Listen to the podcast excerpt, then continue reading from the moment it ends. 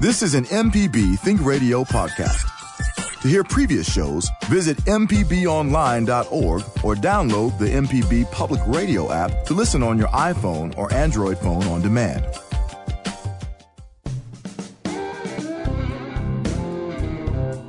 Welcome back. This is Tech Stop Mississippi.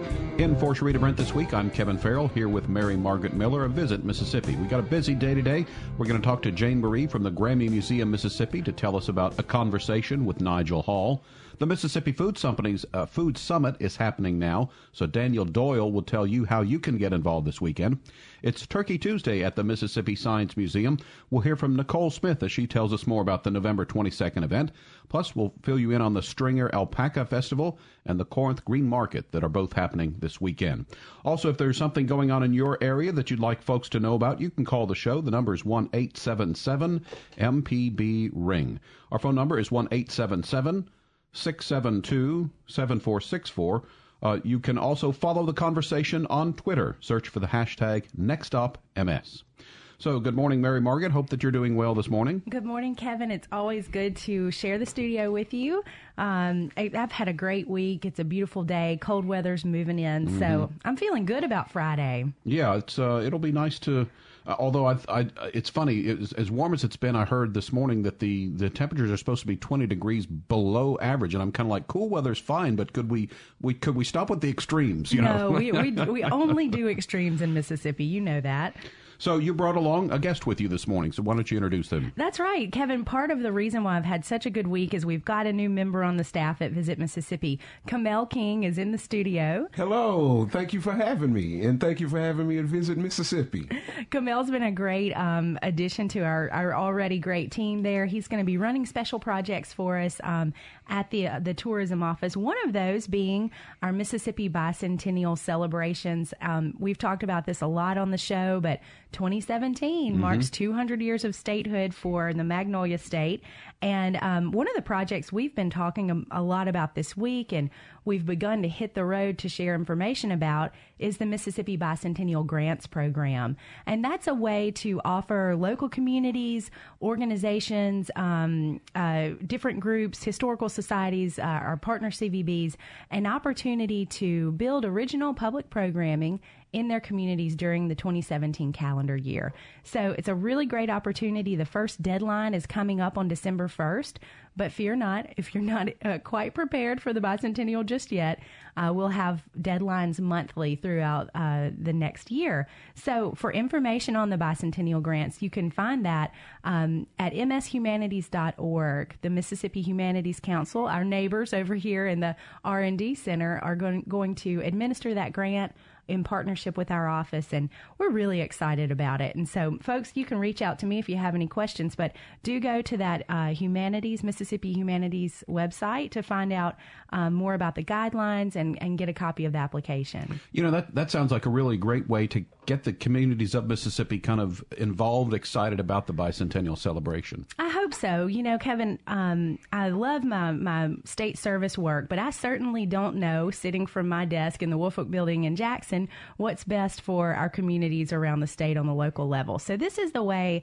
of allowing local folks to do what really strikes a chord with their community members. We wanted to mention a new area website, the Gulf Coast Heritage Area website.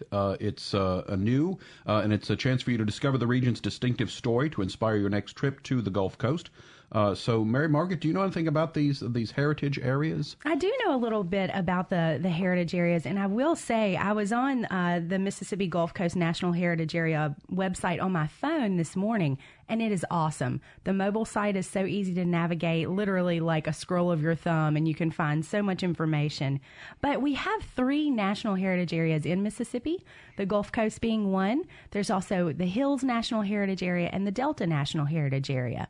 And, you know, each of these groups are distinct and they have varying missions, but they really share a goal of celebrating our state's natural and cultural assets. So great groups, the national heritage areas are considered part of our National Park Service.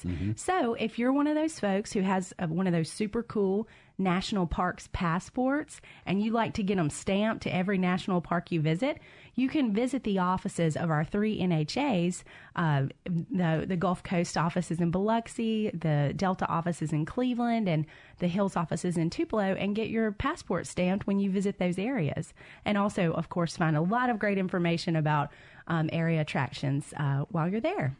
Yeah, and I think, again, the good choices there. That's kind of three distinctive areas of the state with, you know, we're all Mississippians, but each part of the state has some distinct culture, and certainly the Gulf Coast fits in that as well. And look forward to folks, maybe finding out some new things to do when they visit the Gulf Coast. Absolutely. Rhonda Price is our friend there at the Department of Marine Resources, which houses the National Heritage Area, and they've got a lot of good programs forthcoming.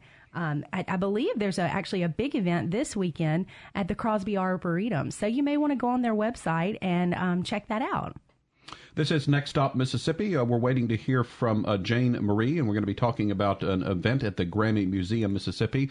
Also, in the meantime, though, if you're listening and have an event that you would like to promote in your area, you can give us a call and let us know about it. The number is 1-877-MPB-RING. Our phone number is 1-877-672-7464. So, Mary Margaret, do you know of any other bits of good news that we could pass along? Well, absolutely. Now, today's show, I think, just by a stroke of magic or maybe genius on the part of Sam Wells, is really about farm-raised and handmade. Now, we're going to hear a little this morning from Jane Marie Dawkins at Grammy Museum, Mississippi, about their ongoing concert and conversation series, which I'm really excited about. But as we get prepared for Thanksgiving next week, I hope most of our listeners are going to have a short work week and an opportunity to relax and settle in with the family.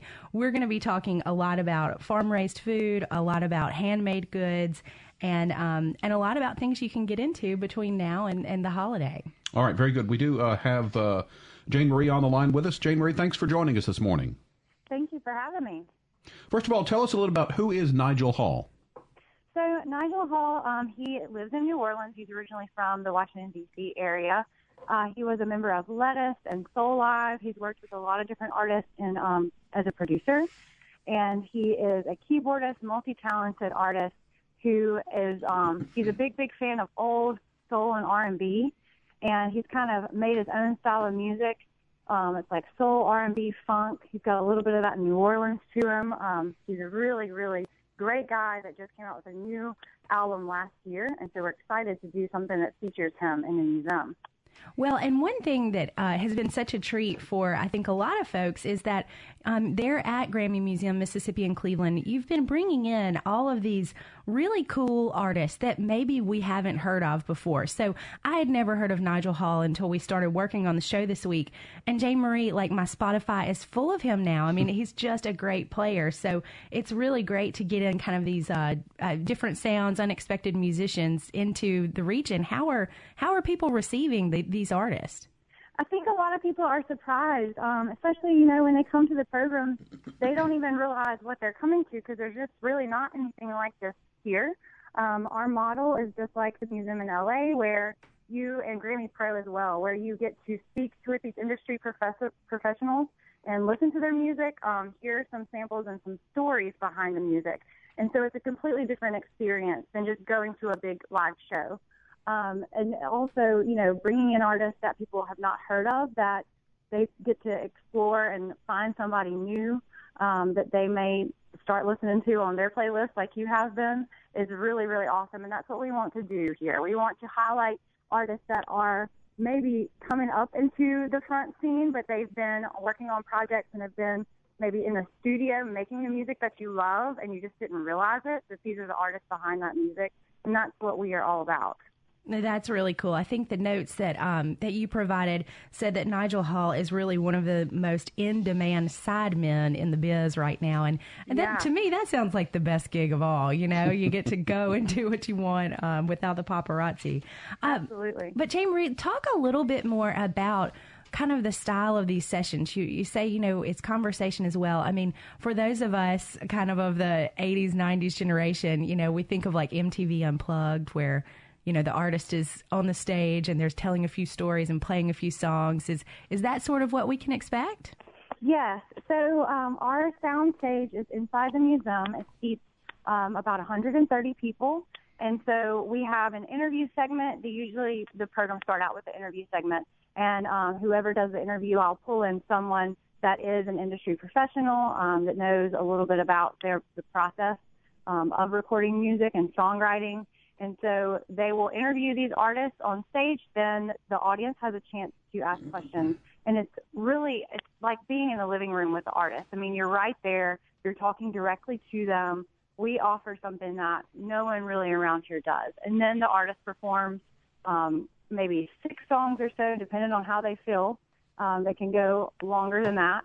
And you really get, one-on-one kind of feeling in our soundstage. No, that's great. And when does this concert take place? So Nigel Hall will be here on November 29th, right after Thanksgiving holidays. And the program is at 7 o'clock. Great. And we still have tickets available on our website. And give us that website, J. Marie. It's GrammyMuseumMS.org, and you have to be sure to put the MS on there, or you will go to the LA website and you'll be really confused. Now, J. Marie, I know you're in charge of programming and education, and are really staying busy, bringing not only tourists and travelers into the museum, but locals and students alike. But I do want you to tell folks a little bit, as we sort of get in holiday mode. We're going to be talking about some holiday markets later. A little bit about the gift shop at Grammy Museum Mississippi, because there's some pretty cool stuff in there that folks might be interested in for some holiday purchases.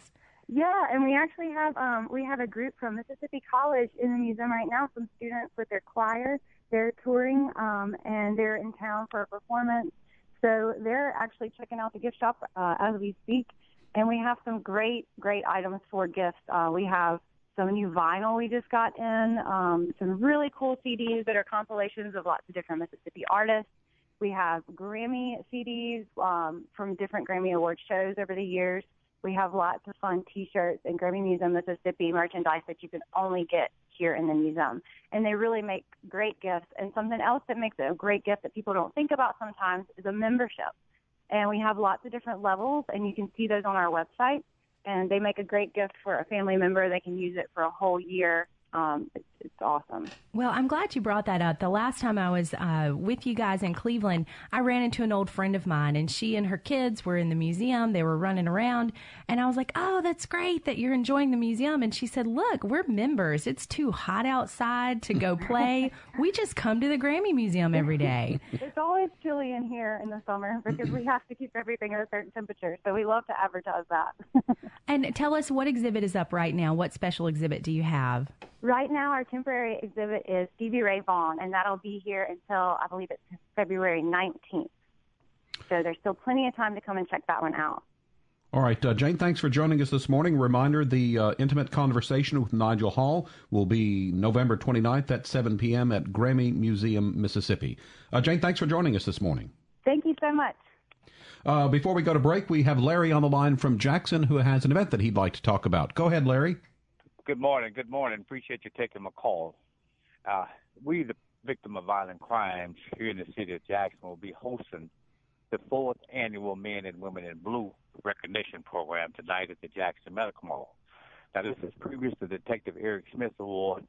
Detective Eric Smith was murdered here in the city of Jackson back in 2013.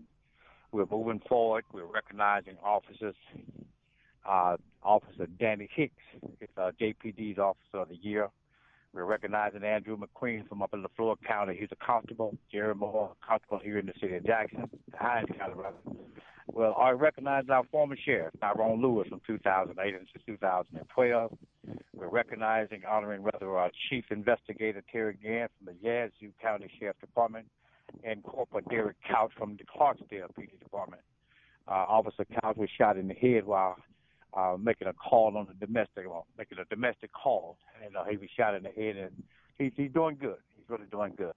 And also, we'll be honoring some retired police officers, Officer Bill Coleman from the Hattiesburg Police Department, John Smith, and also Bill Marshall from the Chicago Police Department. So, wanting everyone to come out 6:30 Jackson Medical Mall at the community room. Come out and just pay patrons to these fine officers who've dedicated their lives to protecting we the people of the state of Mississippi. Thank you all very much. All right. Larry, thank you, Larry. Yeah, thank you, Larry, for letting us know about that. We need to take a quick break. When we get back, we'll have talk to Daniel Doyle with the Mississippi Food Summit. You're listening to Next Stop Mississippi on MPB Think Radio.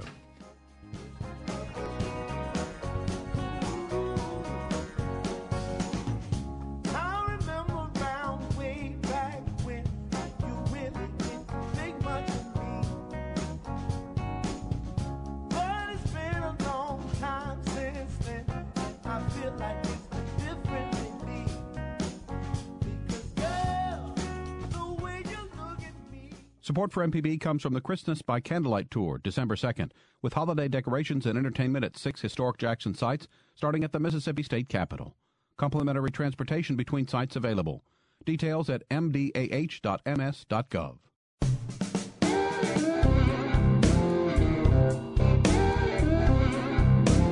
Welcome back. You're listening to Next Stop Mississippi on MPB Think Radio. I'm Kevin Merrill, sitting in for Sharita Brent this week, here with Mary Margaret Miller of Visit Mississippi. Also in studio with us from Visit Mississippi, Kamel King. So we've got a lot to talk about today. We talked in the previous section with Jane Marie from Grammy Museum Mississippi about a conversation with Nigel Hall, a performance that happens on November 29th at 7.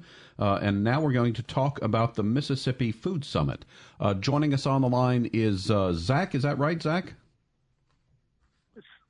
Oh, hang on. Sorry, we're getting him on the line. But the Food Summit is happening now, and it's a chance for folks to get involved this weekend. There'll be some events taking place at the Mississippi Ag and Forestry Museum in Jackson.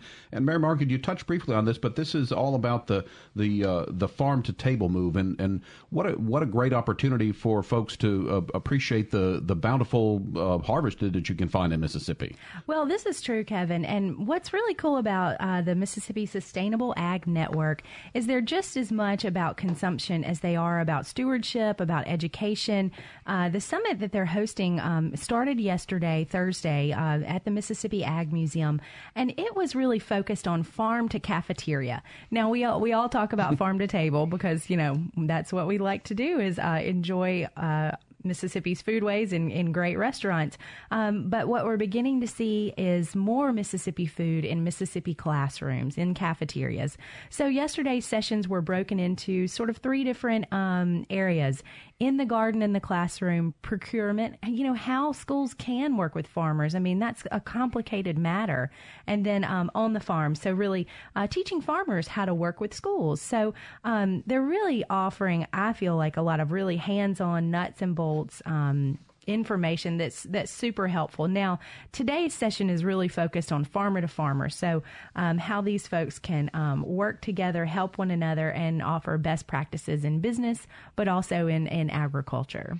You know, I think the idea of getting schools involved, I could even see a farmer working with a local school to have, you know, a garden on site there and maybe using some of the herbs or vegetables that are grown in the garden, you know, in preparing food for the students in the cafeteria. Absolutely. Absolutely. Yesterday, they had some school garden success stories offered of different schools around the region, from North Mississippi all the way through the East and even into the Delta, talking about how they've made their school gardens work, how that's been a success. And, you know, today I know that the morning was, you know, getting kicked off with conversations about cultivating food justice in Mississippi, different organizations that unite farmers and just different activists for farm workers, you know, were in attendance. I'm sure that was a great session. But one thing that they've got going on tonight that's a little more accessible to folks who maybe are not farmers themselves, but there's a Taste of Mississippi dinner taking place. And, you know, I think that's something we could all get involved in, not just those really working the soil. I think we've got Zach on the line with us now. Zach, thanks for joining us. Yeah, hey, thanks so much for having me. I really appreciate the opportunity. You heard us talk a little bit about what's going on. Tell us about more some of the events that are planned for the rest of the weekend for the Food Summit.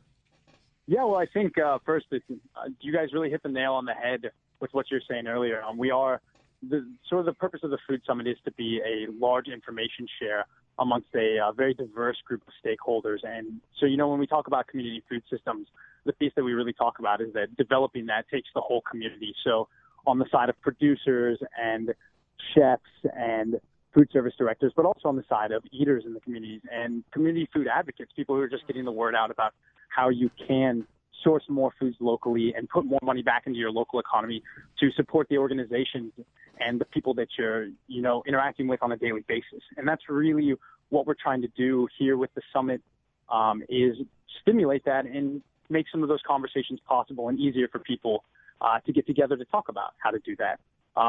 And so, yeah, one of the you guys mentioned the Taste of Mississippi dinner tonight, which is probably the biggest event we have going on today that we're really excited about. It's the first time we've ever done it. And what we've got going on is we have several local chefs from around Mississippi, some of them from the Jackson area. And they paired up with some of our local farmers to source food from them that they're creating into different dishes that are going to be highlighted during the dinner tonight. And then we've also got some awesome drinks coming in from Southern Renaissance Cocktail is doing a cocktail drink for the dinner. We've got a mixer going on afterwards featuring beer from Lucky Town Brewery. Some of the food guys that are participating include guys from like the Manship restaurant, Tyler the Apothecary and Prince Drugs, Flora Butcher, a lot of really great community partners, and then some awesome local farms in the area like Native Sun out of Tupelo and Two Dogs Farms. And so we're really excited to be able to actually highlight what those organizations are doing and what they can offer in terms of local food. And Zach, is that dinner open to the public? Could Kevin and I get tickets?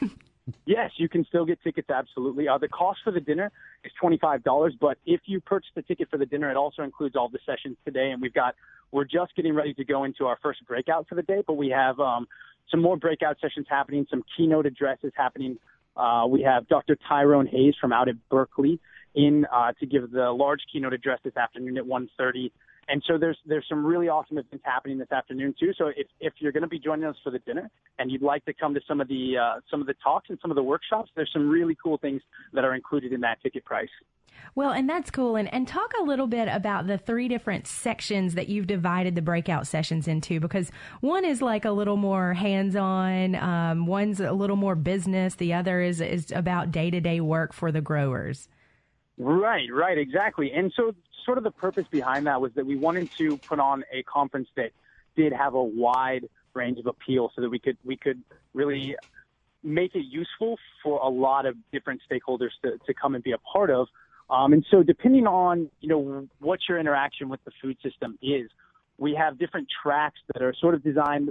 Some of them are designed specifically for farmers who are looking to get more experience or, you know, some practical solutions for business and marketing for their farms.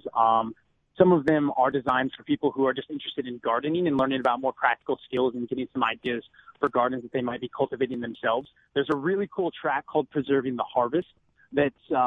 It's got some workshops this afternoon, like on fermenting food, which is done by Lauren Rhodes, who runs a company here in town called Sweet and Sour Jackson that is just phenomenal. And Lauren is a wonderful wealth of knowledge on fermentation. So if you have any questions or curiosities about things like kombucha or sauerkraut, she's fabulous.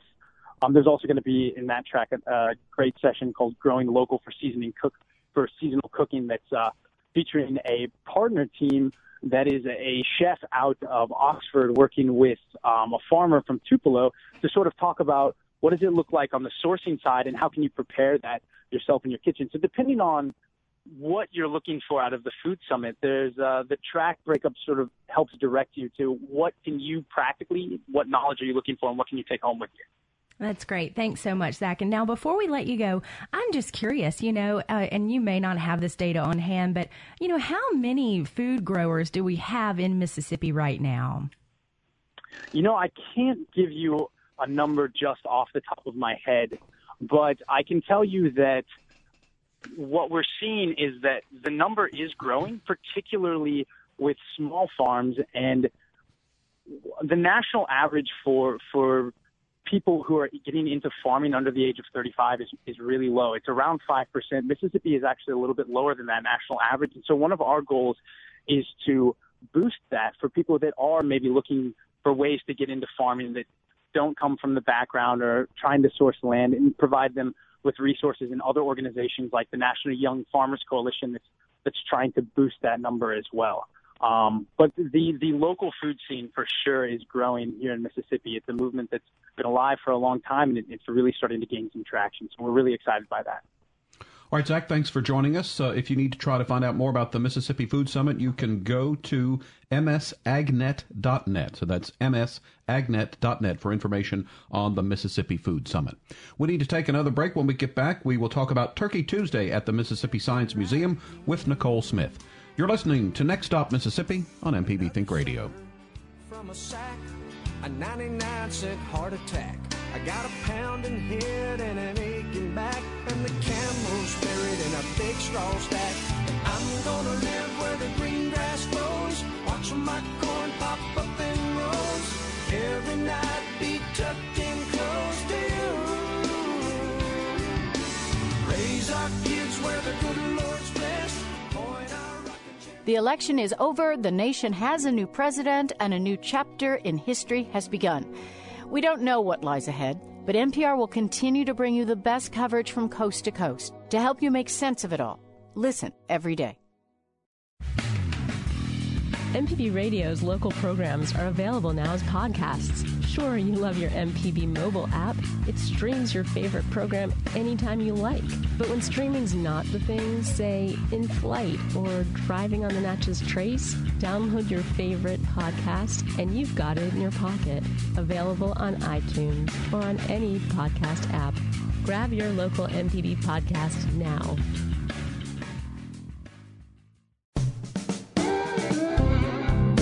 Welcome back. You're listening to Next Stop Mississippi on MPB Think Radio. In for Sherita Brent this week, I'm Kevin Farrell, here with Mary Margaret Miller of Visit Mississippi. Also sitting in studio, sort of learning the ropes with us, is Kamel King from Visit Mississippi as well.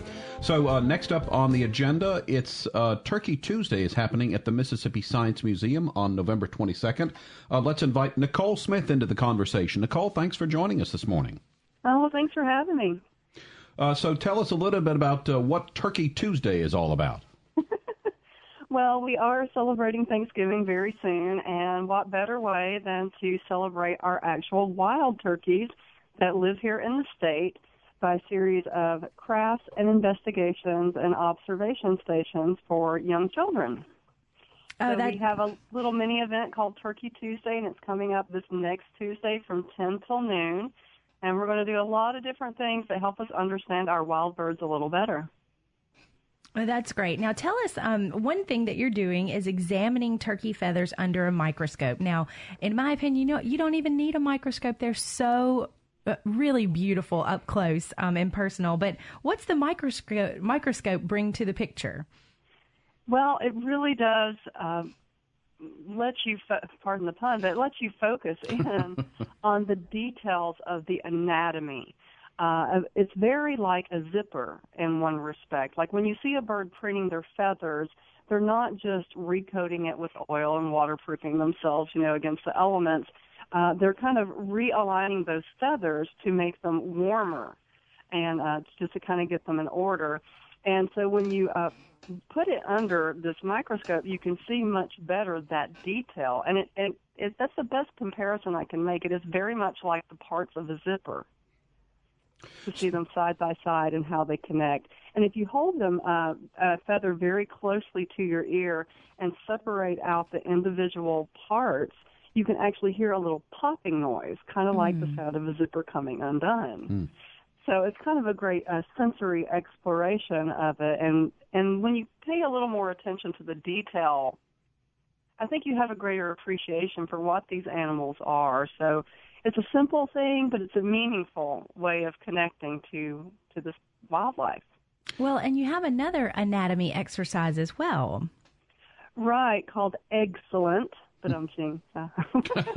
You're on a roll. Yeah, I can't help it. It comes from a Wild Turkey Federation. It's an activity they have. And it's really about egg anatomy. So we do have some actual turkey eggs to look at. And we also have the types of eggs you commonly see in a grocery store. And what you'll get to do is look at one that's been opened up, and you get to see every part of the anatomy, what it looks like pre-fertilization, and get to understand a little bit about how the egg is this perfect, whole, complete thing for sustaining the life of that small fowl. So it's kind of a neat thing, and it really makes you, next time you make your breakfast, you might see it a different way. So, Nicole, this, I think, really illustrates kind of one of the missions of the museum, and that is teach kids about science but have fun doing it. Oh, absolutely. I think it's kind of my motto, a little science, a lot of fun, because you can have a great learning experience if you're having a fun time. And so we even do that. Remember when you were a kid in school and you did the simple handprint turkey? Mm-hmm. Probably gave it to your mom, on the refrigerator somewhere. Well, we do that. I'm not going to lie. We do the handprint turkey, but before you do your turkey, you actually meet our two mounted specimens, a male and a female. And when you make your handprint, you get to determine the additional characteristics to trick it out to make it look like if you're making a boy or a girl. It's not the obvious things that you might be thinking. So it's kind of a great way of, you know, you're doing something simple, but you're learning a little more, and that's very appropriate for our younger kids. So we've got something for a lot of ages. We kind of start with ages 4 or 5 with this and kind of go up into early teens because of the levels you can kind of take through with the activities. And also we have a group of volunteers that are going to be here that day doing a guided hike on the trails as well. A little extra something special this year. The weather's perfect. It's going to be great for getting out there. So connecting to nature, connecting to being outside, and then these up-close investigations that bring things into focus. That's wonderful. And this is Tuesday, November 22nd from 10 a.m. to noon at the Museum of Natural Science. And if folks want to learn more about what's happening at the museum now through the end of the year or learn more about Turkey Tuesday, tell them where to go. Well, if you go to our website, if you look up Mississippi Department of Wildlife, Fisheries, and Parks, you'll be able to learn a little bit more about all the things we have up on our calendar. And as we're about to hit the holiday season, there's a bunch. Great. We've got Snowflake Science coming up on December 2nd and December 16th. We like it so much, we do it twice. And it's an investigation about snow, something we dream about here in the South and don't see too often. But everything from instant snow, which is a polymer, to looking at dry ice, which is not snow, but might remind you a little bit of it. And then we also do experiments with freezing points in water, salt water and fresh water. So it's a wonderful exploration of all these things we think about when it comes to snow, when it comes to ice, that we may not have, given it too much thought, just going a little deeper.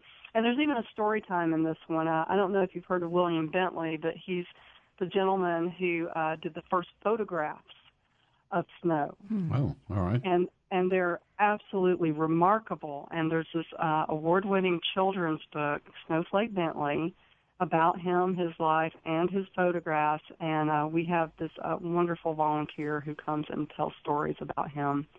And we've got some reproductions of his photos to share as well. So that's, right. It's a great, combination of being an artist and being a naturalist. Absolutely. And so I think that's just beautiful. And the other event I'm really proud of for this time of year is our Cajun Christmas event. And it's just as much fun as it sounds. And that's going to be December 9th. It's an evening event, and it's a little different from all of the Christmas events you see around town, because it's a little more subtle. There's an interactive storytelling. There's the Mississippi Boy Choir will be here. The Mississippi Girl Choir will be here.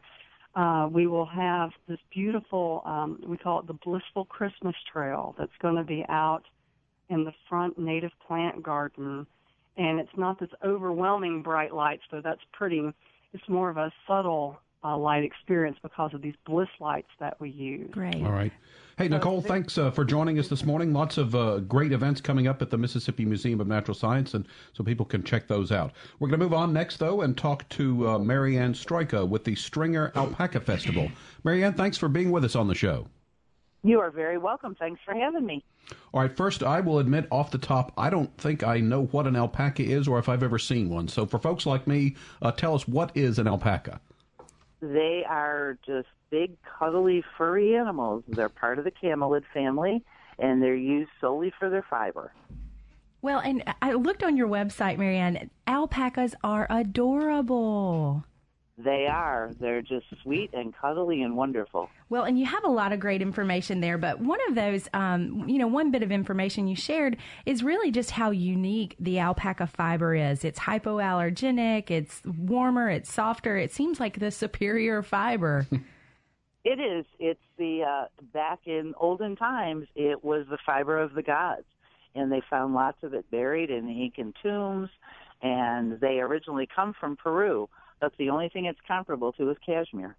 How interesting. And tell us a little bit, you've got the Alpaca Festival happening this weekend. You always do it the Saturday before Thanksgiving. What's the festival all about?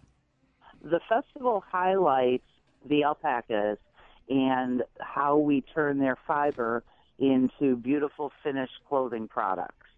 We also have local arts and crafts vendors. We have food. We have the dulcimer group that comes and plays all day long. We have bounce houses and face painting, something for everybody. That's wonderful. Now, in Stringer, Mississippi, I believe this is Jasper County. Tell us a little bit about where you're located. It is Jasper County. We're north of Laurel on Highway 15 North, and we're about 20 minutes north of Laurel and 10 minutes south of Bay Springs. So how did Stringer become associated with alpacas?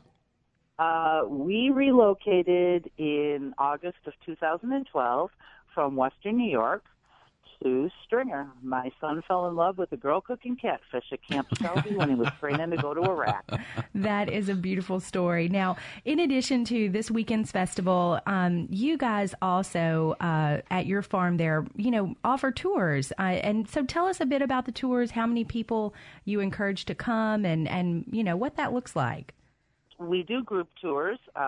We do it from children's ages up to senior citizens groups. We tailor it to each group. We feed the animals and learn about them and pet them. And then I show the whole process of turning their fiber into yarn. And then we do a hands-on activity where we make a wet felted soap. And we take their fiber and felt it around a bar of soap, and you use that in the shower. And then we have popcorn and water. Now, do you produce fiber yarn there and then sell that to the public? I do. We have a store here that's open Tuesday through Saturday from 11 to 5, and we have yarn from all of our animals. They come in 22 natural colors, so we have all of that, plus I dye a whole bunch of the yarn also. And then we also have finished products. We work with Grace Covenant Church in Ellisville. They're building a school and an orphanage in Peru where the alpacas come from, and they bring products back, and we feature those also. Oh, wow. So that's kind of like a fair trade thing you've got going there. Exactly. And now, but alpacas are just one of the many animals you've got there on your farm. Tell us about the other critters. Yeah, we have an interesting menagerie. We have 35 alpacas. We have a llama. We have a miniature Scottish Highland cow. We have 4 Great Pyrenees dogs that guard the alpacas from things like coyotes, and assorted ducks and chickens and guineas. Do they all get along? Everybody gets along. So we've almost got like the United Nations farm there. That's amazing, all the different animals from different parts of the world. So everything lives. We don't have to kill anything to get a product here, so that's the best part. There you go, absolutely. Now, what's the best way to find out more information about Saturday's program? What time are you going to get started?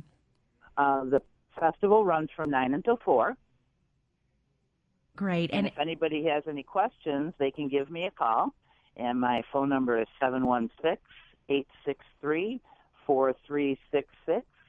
Or you can go to the website, astrocageniusalpacas.com, or we have a page on Facebook for both the farm and the Stringer Alpaca Festival. Great. And the name of your farm is A Stroka. Stroka is your last name, Stroka. Right. Genus, G-E-N-U-S, correct? G-E-N-E-U-S. And that's a little play on words because we breed for color. So that's where the gene part comes in. All right. Clever. I like it. All right, Marianne, thanks for joining us and telling us more about the Alpaca Festival coming up this weekend. Time for one final break this hour. When we get back, we'll talk about the Corinth Green Market. You're listening to Next Stop Mississippi on MPB Think Radio.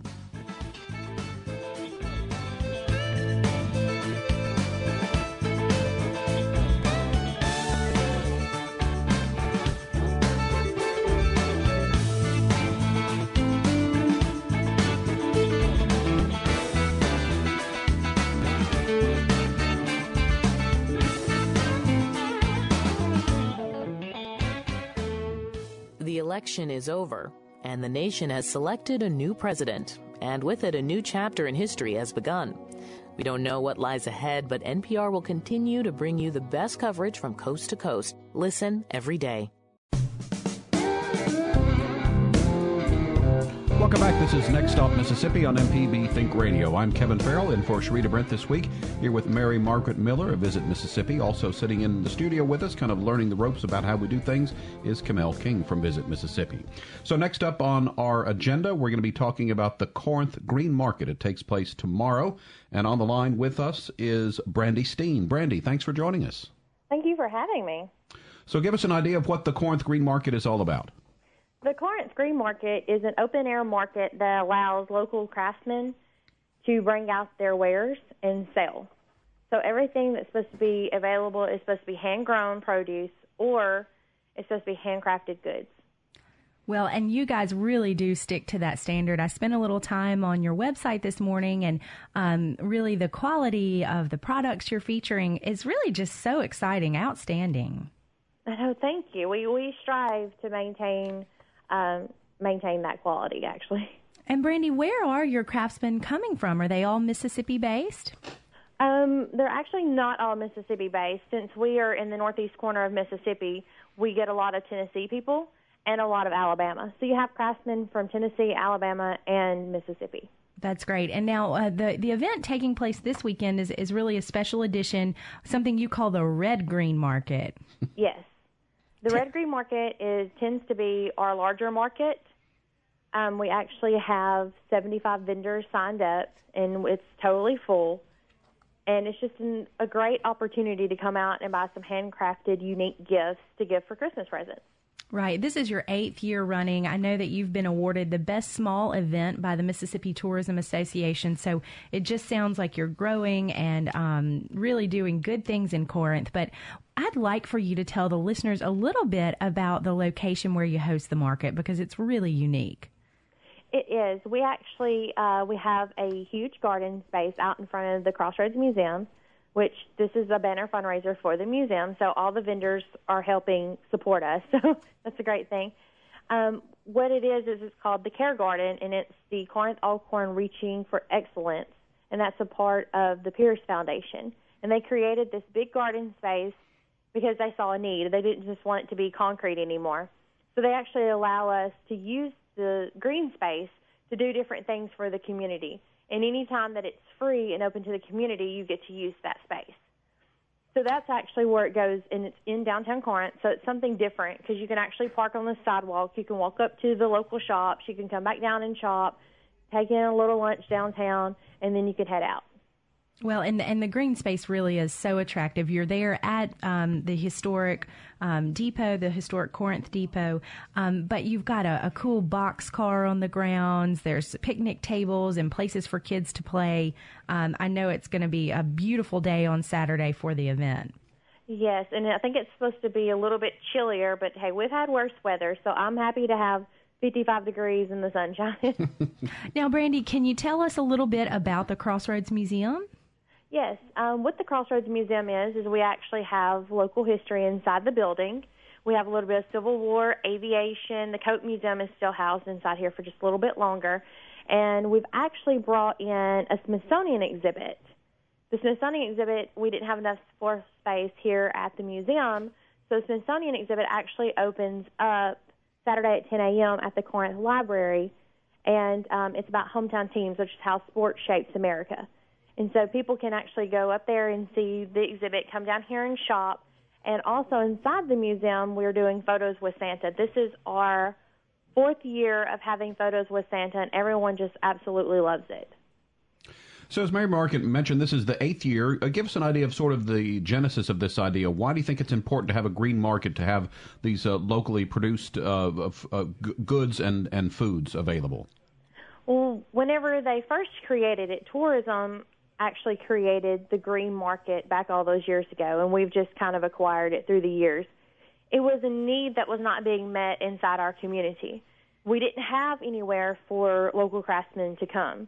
You know, it's just, you have all these people that can do crafts and can design beautiful items, but there wasn't anywhere that they could really set up other than just a couple of flea markets. Having and letting the craftsmen come set up brings something more a little unique to Corinth and to downtown, because you get to come out here, and these are one-of-kind items, because let's just face it, I try to craft something, and it's not going to be the same the second time around. So you get something unique each time that you purchase something, and it makes those presents a little bit more special to people, even during the year. And, of course, we have the baked goods here, and everything's home-baked, so it's all under the cottage food setting, so you actually get a little bit more pure almost and a little bit more organic with your items. Absolutely. You've got, honey for sale. There's great locally produced sourdough bread, some beautiful jewelry from rescued relics out of, I just lost it, but out of the North Mississippi area. So some really great products, and I know this will be a good time for folks to really take that big jump on their holiday shopping. Yes, and that's what we're looking forward to. Everyone loves it. It's just a great time to come out and shop and visit and mingle and eat and just have a good time. All right. Brandy, thanks for joining us. That's going to wrap us up for today. A reminder, the Green Market in Corinth will be held tomorrow from 8 a.m. to 4 p.m. So I'm Kevin Farrell. I filled in for Sharita Brent this week here with Mary Margaret Miller and Kamel King from Visit Mississippi. We'll be back next Friday at 10 for another Next Stop Mississippi. It's heard only on MPB Think Radio.